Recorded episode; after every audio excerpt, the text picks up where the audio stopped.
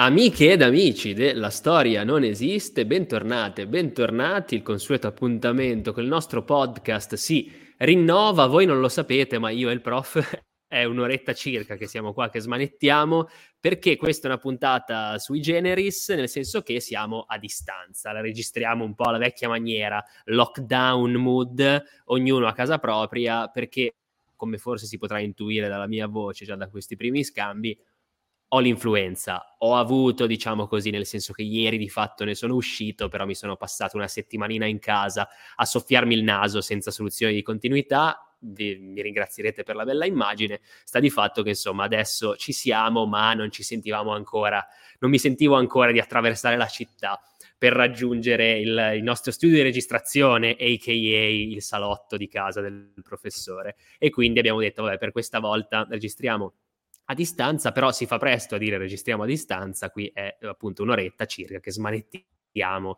tra siti contro siti, link contro link, piattaforme contro piattaforme per trovarne una che ci permetta di streamare, diciamo così, che poi streamare fino a un certo punto, nel senso che poi ovviamente non siamo in diretta, ma ci serve un benedetto file a caricare su tutte le piattaforme per raggiungervi. Detto questo, pippotto iniziale, prof, bentornato anche a te, come stai? Ciao, direi un po' meglio di te rispetto all'ultima settimana.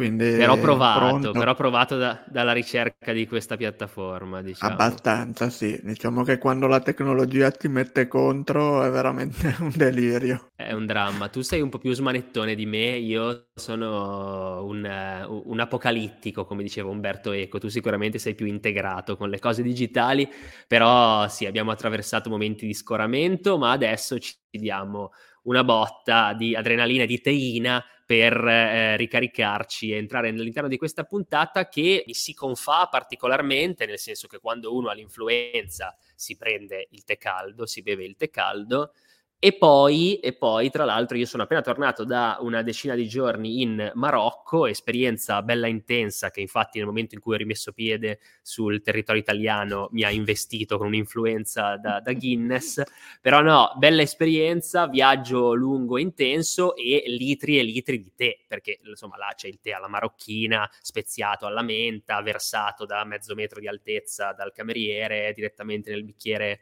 di, di cristallo e quindi insomma ne ho bevuto quanto ne ho voluto, molto buono, diverso sicuramente dal nostro tè occidentale, mettiamola così. Però, però, ecco, sì, una bella scorpacciata di tè eh, non ci è sicuramente mancata. Elemento quotidiano che come non mai si intreccia con grandi momenti grandi passaggi della storia. Insomma, adesso andremo a vedere ovviamente quali ha selezionato il professore. Come sapete, io mh, scopro argomento e appunti presi dal prof nelle settimane precedenti soltanto nel momento in cui pigiamo rec. Questo è stato un pigiamento di rec particolarmente sofferto, ma ce l'abbiamo fatta, quindi senza ulteriori indugi, visto che già di tempo ne abbiamo perso a sufficienza, sigla e poi ci beviamo la nostra tazza di tè. La storia è la materia più noiosa, è solo un elenco di date. Ma la storia siamo noi, è quello che sappiamo, non sappiamo o crediamo di sapere. Falsi miti e luoghi comuni hanno le ore contate. Perché la storia è tante cose, ma in fondo la storia non esiste. Allora, prof, mi dica, come mai tanta voglia di te quest'oggi alla storia non esiste? Ma perché come molte altre cose che diamo per scontate, in realtà boh, una grossa fetta di storia dell'umanità è passata attraverso il tè. In realtà avremmo potuto scegliere il caffè, il cioccolato e andavamo comunque bene.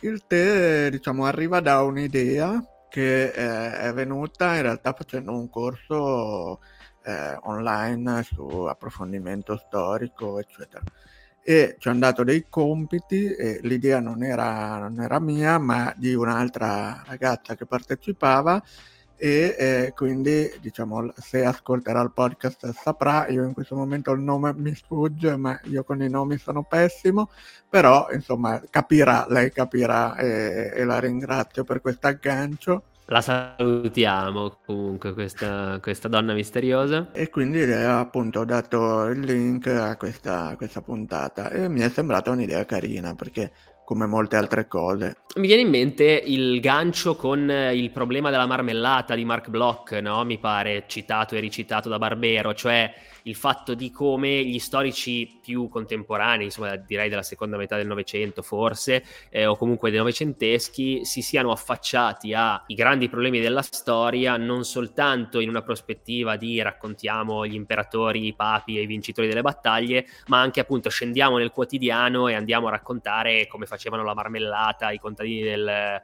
del Medioevo, faccio per dire, o appunto come, come si è bevuto il tè nel corso dei millenni. Quindi ecco, argomento molto quotidiano, tema molto quotidiano, quasi da risultare banale, che però in realtà si intreccia con eh, fatti storici ben più grandi di lui.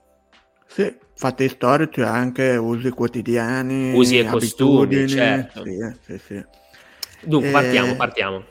Partirei dal link alle puntate precedenti come al solito perché passiamo dall'Olanda, quindi non possiamo non citare la puntata 34, pane e tulipani poi eh, la puntata sulla pasta asciutta, quella eh, ormai famosa, la puntata sugli, eh, sulle elezioni americane, perché passeremo anche di lì, la 35, e poi una delle ultime, eh, The Fork, la 38, per un altro aspetto della tavola, eh, le posate che abbiamo, già, che abbiamo già citato.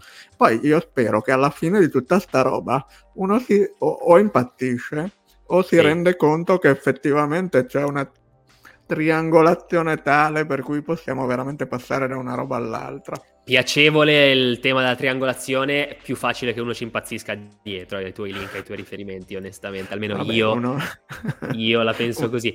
No, la, la, prima cosa che mi viene in mente, se mi citi appunto influenza del tè nella storia, al di là delle vabbè, famose tratte con l'Oriente che sicuramente andrai a, a raccontarci, eh, è il Boston Tea Party, quindi di fatto legato alla rivoluzione americana e a come di fatto gli Stati Uniti davvero siano nati da una manciata di casse di tè eh, gettate nel porto di Boston, sì, sì Boston, naturalmente. Sì, Boston Tea Party, chiaramente. Sì, sì, perdonami, perdonami il lapsus.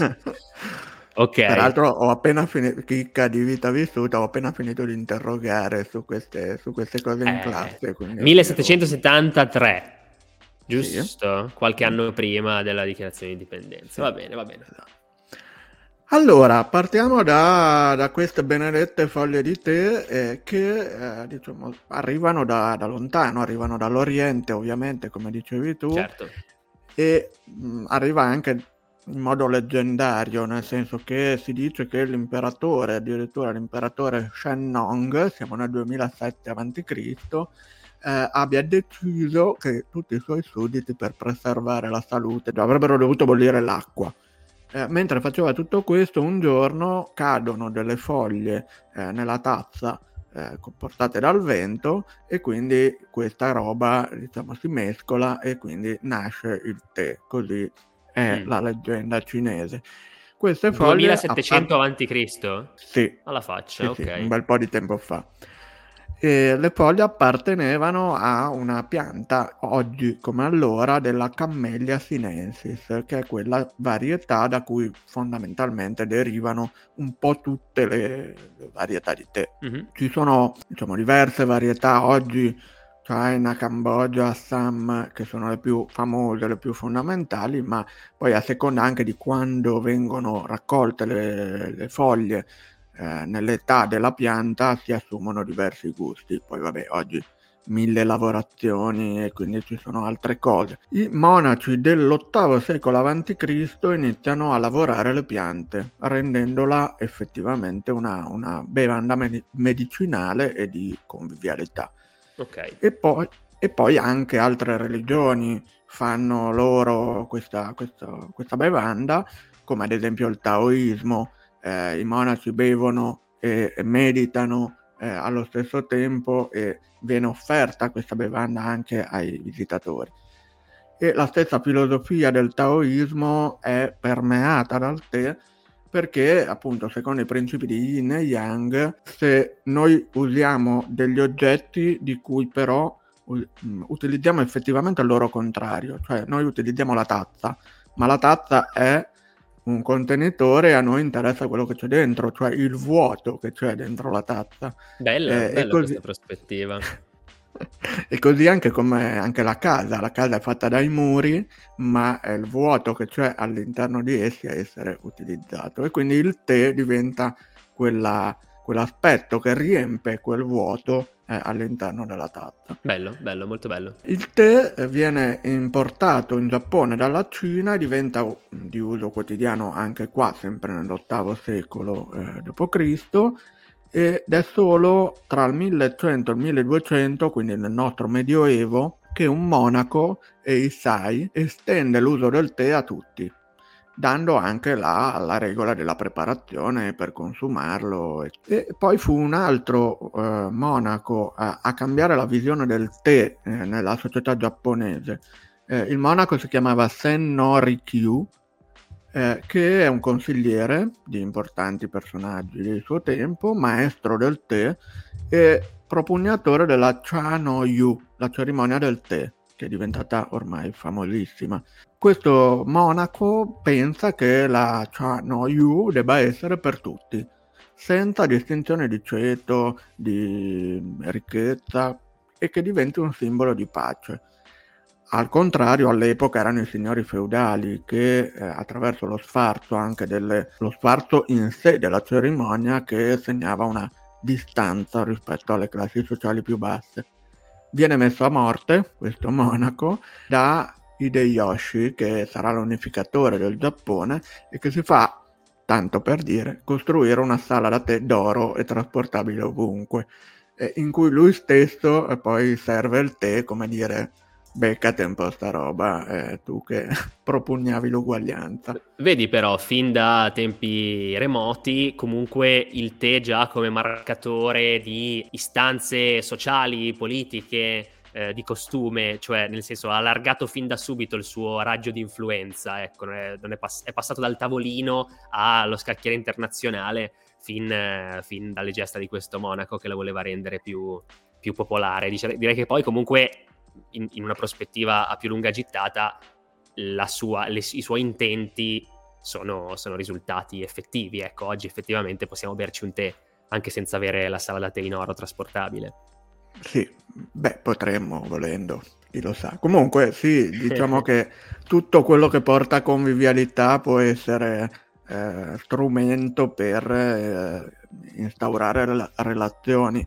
Certo. Avevamo parlato del dono nella puntata sul Natale e di fatto donare agli ospiti una tazza di tè, anche quello può, può creare doveri, debiti, eccetera. Sì, sì, è, è un primo passo per un qualche rapporto politico in un certo senso, se andiamo a vedere, ma mi viene in mente anche appunto la tavola in sé per sé, no? Come tante volte rappresenti l'inizio di una trattativa, eh, si, si, dice che i migliori affari si facciano a tavola nel business e non solo, ecco. Eh, in sì. effetti questo tema della convivialità come primo passo di un, uh, di un qualche contratto sociale effettivamente regge, direi.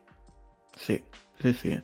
E, beh, Proseguiamo. Si aprono, ta- si aprono, tavoli per le trattative anche tragicamente adesso. No, no, è... certo, certo, certo. C'è una leggenda che, per tornare al tè, c'è una leggenda che ci dice che Marco Polo abbia parlato del mm. tè come primo, per primo, eh, ma in realtà, e effettivamente l'avevo anche letto tempo fa, eh, nel milione non c'è traccia di tè. Come non c'è traccia di molte altre cose. Marco Polo non parla della muraglia cinese, non parla dell'utilizzo delle, eh, di fasciare i piedi alle donne cinesi per renderle più, più belle eh, secondo la loro ottica. E, questo per alcuni è sintomo di Marco Polo non è mai stato in Cina, ma potrebbe anche essere una cosa che non riteneva interessante. Comunque Marco Polo è andato in Cina per questioni commerciali e evidentemente non ha ritenuto il tè come un mezzo di scambio utile.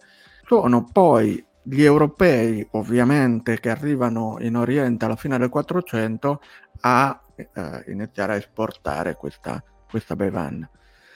Mm, I portoghesi sono i primi a eh, diciamo, allacciare relazioni con l'Oriente e con anche i gesuiti, portandosi dietro i gesuiti che cercano di evangelizzare soprattutto il Giappone, ma non solo, ma saranno poi eh, gli olandesi, dopo aver cacciato i portoghesi anche attraverso una trama eh, con l'imperatore contro di loro, a, diciamo, ad avere un po' il monopolio.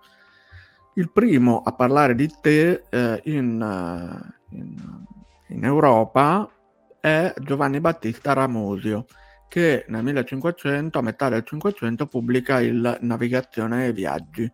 Mm-hmm. E, mh, all'inizio il tè viene considerato una bevanda medicinale però le potenze euro- europee a un certo punto devono trovare un modo per mh, rendersi appetibili alle, alle, al mondo orientale perché questi paesi sono spesso altalenanti sui rapporti con l'Occidente, aprono e chiudono a seconda di, degli interessi del cambio magari di imperatore perché vedono un pericolo nella, nell'influenza occidentale. E in un momento di apertura questi commerci vanno, ma a un certo punto col cambio dell'imperatore questi paesi diventano, soprattutto la Cina, diventa disinteressata nei confronti dei prodotti che portano gli occidentali e quindi eh, si devono trovare degli escamotage. Nel momento in cui gli olandesi riescono a prendere il monopolio di questa, di questa bevanda, ecco che iniziano a portarla in tutto il mondo. Dopo Giovanni Battista Ramusio, un altro che eh, parla del tè è Matteo Ricci. Matteo Ricci arriva in Cina nel 1584 e famoso gesuita, la... no lui? Sì, esatto, eh, ed è il okay. primo gesuita a fondare una residenza appunto per gesuiti a Zhaoqing, eh, che si trova vicino a Canton. Solo nel 1608 inizia a stendere un importante testo che parla del, del tè in generale, che è l'entrata della Compagnia di Gesù e la cristianità nella Cina. E mm-hmm. parla anche del tè in questo testo. Parla del tè sia in Giappone che in Cina, perché dice che in Giappone macinano le foglie come farina e poi eh, ne buttano qualche cucchiaio in una tazza di acqua calda. Mentre in Cina lo mettono in un, mettono un vaso di acqua calda, eh, una mezza oncia di questa foglia, e di quell'acqua bevono lasciando la foglia nel vaso. Quindi i cinesi lasciano la foglia integra e non la bevono, i giapponesi invece la, la triturano e la bevono. Con Come chi adesso pure... lascia la, la bustina nella, nella, tazza quando la beve, oppure chi la strizza prima e poi la butta via. Io, ad esempio, sono a scuola esatto. strizzare, buttina, eh, strizzare bustina e buttarla via invece di lasciarla lì a penzolare. Perfetto. Perfetto. Peraltro, peraltro eh, di recente qua da noi abbiamo provato a riutilizzare la bustina e a quanto pare non succede niente, sta buono lo stesso. Ma quindi... figurati. sì, ah, sì, un po' come Paperon dei Paperoni. sì. Non a caso, da Genova, da Genova vi arriva questo consiglio, riutilizzate le bustine di tè, vabbè, per non smentirci. Ok, ok. Diciamo che bisogna comunque arrivare agli inglesi. Oh, ma infatti ti stavo, se... ti stavo, per chiedere, ma quando arrivano i sudditi di Sua Maestà? Ok. Arrivano, okay, arrivano. Okay. Tra metà 600 e inizi 700 iniziano loro a uh, utilizzare il tè, eh, anche grazie a un personaggio che però non è inglese, perché è Caterina di Braganza, che viene data in sposa, è portoghese, viene data in sposa a Carlo II. Siamo a metà 600. Caterina di Braganza eh, porta, oltre a tante eredità territoriali anche in India, eh, eccetera, eccetera, porta anche l'usanza di bere il tè in stupende porcellane. Mm. Furono poi altre due nobildonne a contribuire a questa diffusione, che sono Maria d'Este, che è cognata di Caterina, e moglie del fratello di Carlo Giacomo II, re successivo, e la permanenza in Inghilterra di questa, di questa, donna fu abbastanza breve perché poi la gloriosa rivoluzione costringe Giacomo e la famiglia a scappare, però alla sua residenza a Edimburgo beveva il tè eh, Maria d'Este tutti i giorni eh, con ospiti offrendo appunto questa bevanda e altro da mangiare. Cioè. E anche Anna Stewart, che è regina dal 1702, fu particolarmente amante di questa, di questa bevanda, tanto che poi l'aristocrazia inglese se ne innamora, ovviamente vanno tutti dietro alla sovrana che, eh, che lancia la moda e mh, però eh, questa, questo, questo, uso ha una, un, un, aspetto negativo, nel senso che alcuni pensano che funzioni tipo una droga. Mm, che okay. questa bevanda stia rovinando la, la società inglese che intossica le menti della, della, popolazione e quindi diciamo ci sono anche diverse critiche. Nascono però moltissime sale da caffè in cui in questo periodo, quindi siamo tra 600 e 700, in cui si può anche assaporare il tè. Un viaggiatore svedese annota che in Inghilterra nel Settecento chiunque se lo possa permettere fa colazione con tè e toast, quindi ormai la bevanda diventa abbastanza di utilizzo comune, quantomeno nelle, nelle fasce più alte della popolazione. Ecco sì, perché comunque i prezzi restano immagino considerevoli. Sicuramente tutti ci immaginiamo i, i salotti settecenteschi no, dell'illuminismo con gente che sorseggia appunto tè o caffè in tutte le, le corti europee, però i, i costi immagino appunto eh, restassero importanti anche perché poi insomma c'era da stipendiare eh, le compagnie delle Indie o quant'altro che andassero appunto in tutti i territori dell'estremo oriente a recuperare la mercanzia, quindi mh, so soldi anche lì ecco. Esatto, esatto, anche perché il governo inglese o di per sé o attraverso, come dicevi tu, le compagnie aveva una sorta di monopolio e quindi fissava un po' pre- i prezzi anche a seconda delle, delle necessità della, della, compagnia perché nel momento in cui viene creato il cosiddetto Tea Act che impone agli americani di comprare il tè solamente dalla compagnia commerciale, il Tea Act viene fatto perché in quel momento la compagnia commerciale non se la passa proprio tanto bene e quindi eh, da immagino, immagino, immagino mh, tratte di contrabbando, cioè quello che poi sempre succede no? quando le merci sono particolarmente preziose, contrabbandi da una parte e anche forti tassazioni dall'altro e appunto arriviamo agli, agli americani, quelli che poi sarebbero diventati di lì a poco gli americani, che confinati nelle colonie si trovano costretti a comprare dalla madre patria, però poi dicono ma ci state spennando vivi, su quello che è diventato ormai un, un alimento, sì, della quotidianità. A quel punto era entrato talmente tanto no, nel, nella vita di tutti i giorni dei coloni da portarli a dire facciamo in modo, poi sicuramente sarà stato utilizzato anche un pochino come pretesto, però facciamo in modo di avere il nostro tè, se non ce lo permettete addirittura siamo pronti a, a scendere sul piede di guerra e a fare la rivoluzione. Esatto, esatto. Anche perché, cioè, parlando di triangolazioni, ora magari non diretta, perché non sono riuscito a trovare se effettivamente l'aggancio c'è, però eh, le tempistiche sono abbastanza evocative. C'è una triangolazione tra Inghilterra, Cina, Stati Uniti e un, uno scambio molto interessante tra il tè e l'oppio perché mm. insomma, nel momento in cui l'Inghilterra importa uh, i prodotti dalla Cina, ma la compagnia delle Indie lo deve pagare in argento, perché come dicevamo prima la Cina non è interessata a prodotti di scambio occidentali, quindi deve pagare con eh, il metallo prezioso, soldi sostanzialmente.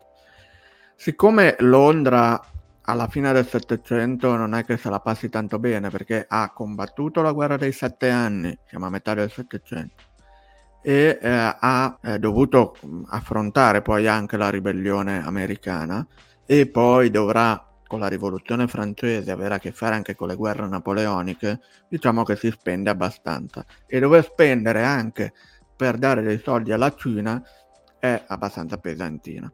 Quindi per evitare di dare dei soldi in cambio del tè, l'Inghilterra inizia a eh, scambiare l'oppio. Perché l'India nel frattempo si stava colonizzando, si era già del tutto colonizzata, e in alcune zone si capisce che si coltiva l'oppio in modo abbastanza massiccio. Buono. Mm. Quindi si inizia a eh, esportare oppio in cambio di te e eh, la questione non dico che venga risolta perché poi questo scambio sarà problematico per la Cina. Ovviamente i governanti cinesi non saranno molto contenti che la propria popolazione sia in- diciamo... investita doppio, vabbè, da una dipendenza all'altra, mettiamola così, dai. Esatto, sì. Quindi questa, questa triangolazione è abbastanza, è abbastanza interessante perché la rivoluzione americana va tra gli anni 70 e 80 del Settecento e dopo, eh, negli anni 40 dell'Ottocento, scoppieranno le guerre dell'oppio tra Gran Bretagna e Cina. Quindi, mh, mm, diciamo, non è forse immediato il cambio, però considerando che in mezzo c'è comunque sempre la compagnia commerciale e gli interessi della compagnia commerciale e la sopravvivenza della compagnia commerciale, scambiare tè con oppio dava particolare vantaggio agli inglesi. Il tè poi fu anche più avanti una questione di eh, decolonizzazione, sempre con gli inglesi.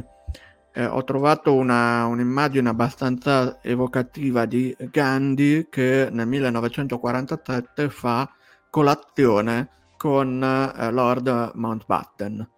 Lord Mountbatten l'ultimo viceré indiano e il, il tè diventa strumento anche di eh, indipendenza dell'India. In realtà Gandhi condanna la pubblicità che del tè viene fatta negli anni 30 eh, in India e vede il tè probabilmente come una forma di consumismo occidentale eh, abbastanza insidiosa per, per gli indiani, però poi gli indiani a loro volta diventano appassionati di tè e quindi anche Gandhi si, si, lascia trasportare da questa cosa. In questa colazione appunto c'è questa foto, prima della decolonizzazione eh, indiana questi due personaggi eh, be- prendono una tazza di tè, bevono questa tazza di tè.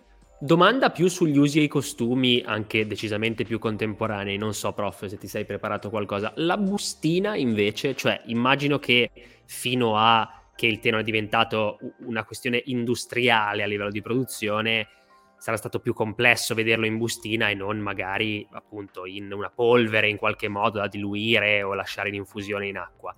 Eh, noi oggi, nella maggior parte dei casi, prendiamo il tè con la bustina. Eh, sai mica in che modo insomma siamo arrivati a questa usanza? Si dice che sia il, l'importatore americano di tè Thomas Sullivan a spedire campioni di sacchetti di seta nel 1908, ma in realtà sette anni prima sono due donne che, che brevettano un portafogli di tè. Mm. Sono Roberta Lawson e Mary Molaran di Milwaukee che negli Stati appunto, Uniti sì, okay.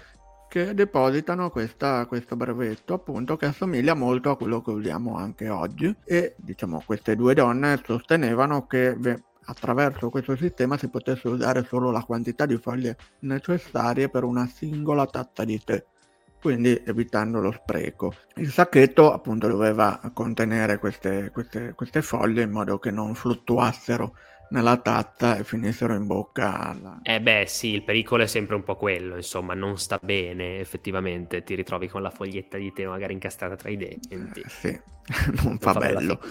No. Poi avevo eh, trovato anche un'interessante questione linguistica, nel senso che tutti noi abbiamo, cioè tutti noi, mm. prima abbiamo parlato della cerimonia del tè, che è la Cha no Yu. Cha è il termine con cui si descrive il tè, sia in Cina sia in Giappone. Che in Giappone. Però noi diciamo tè. Sì, come mai? Come mai? Cioè, perché ci sono due modi di, appunto, ovviamente, se no eh, cosa stiamo a parlare a fare, di dire tè, che dipende sostanzialmente da dove arriva questa, questa parola, nel senso che la dicitura di cha deriverebbe da dialetti, lingue dell'interno della Cina. Ok. E che poi viene esportata attraverso, le, le attraverso i commerci e le certo. tratte, sì, eh, in, in, vari paesi, tra cui il Giappone, in India, eh, in Persia, ma anche in, in Africa orientale. Mentre invece, soprattutto gli europei che arrivano e hanno come concessione in Oriente solo alcuni porti, alcuni quartieri, anche magari in alcune città della costa, eh, si ritrovano ad avere a che fare con un altro modo di chiamare questa bevanda che è appunto più vicina alla forma tè. Ok. E quindi questa viene esportata poi dai, dai mercanti eh, europei in giro per il mondo. Sì, perché effettivamente è una parola un, un po' peculiare, nel senso mh, mm, molto breve, alla fine nelle lingue o romanze o comunque anglosassoni le forme sono sempre molto simili, eh, tia, TEA, eh, THE, insomma, però più o meno siamo sempre da quelle parti, con accenti da una parte o dall'altra. Eh, però è una, forma, è una parola peculiare che poi appunto sia distribuita in giro per il mondo. Se vai a vedere da un punto di vista dell'etimo è anche difficile da, da ritrovare. Effettivamente è come un calco di una parola, di una parola cinese che eh, ovviamente gli europei andavano a, a incontrare nel momento in cui si, si trasferivano in Cina a trattare questa nuova preziosa pianta. Sì, peraltro trovando una, uno schema delle varie lingue, mm, direi che solo il birmano, ma non sono un linguista, ma solo il birmano e il polacco hanno due modi di chiamare il tè abbastanza peculiari, per cui cioè, il birmano... Fu- fuori da queste due forme ciate sì, sembrerebbe, okay. sembrerebbero non c'entrare nulla, poi magari collegando antenati, eccetera, sì. si riesce a fare una, un, una, un, nesso, però così a prima vista non c'entra niente, perché il birmano si dice Lat Patrai, certamente, cerco di leggerla come è scritta, poi la pronuncia, vabbè,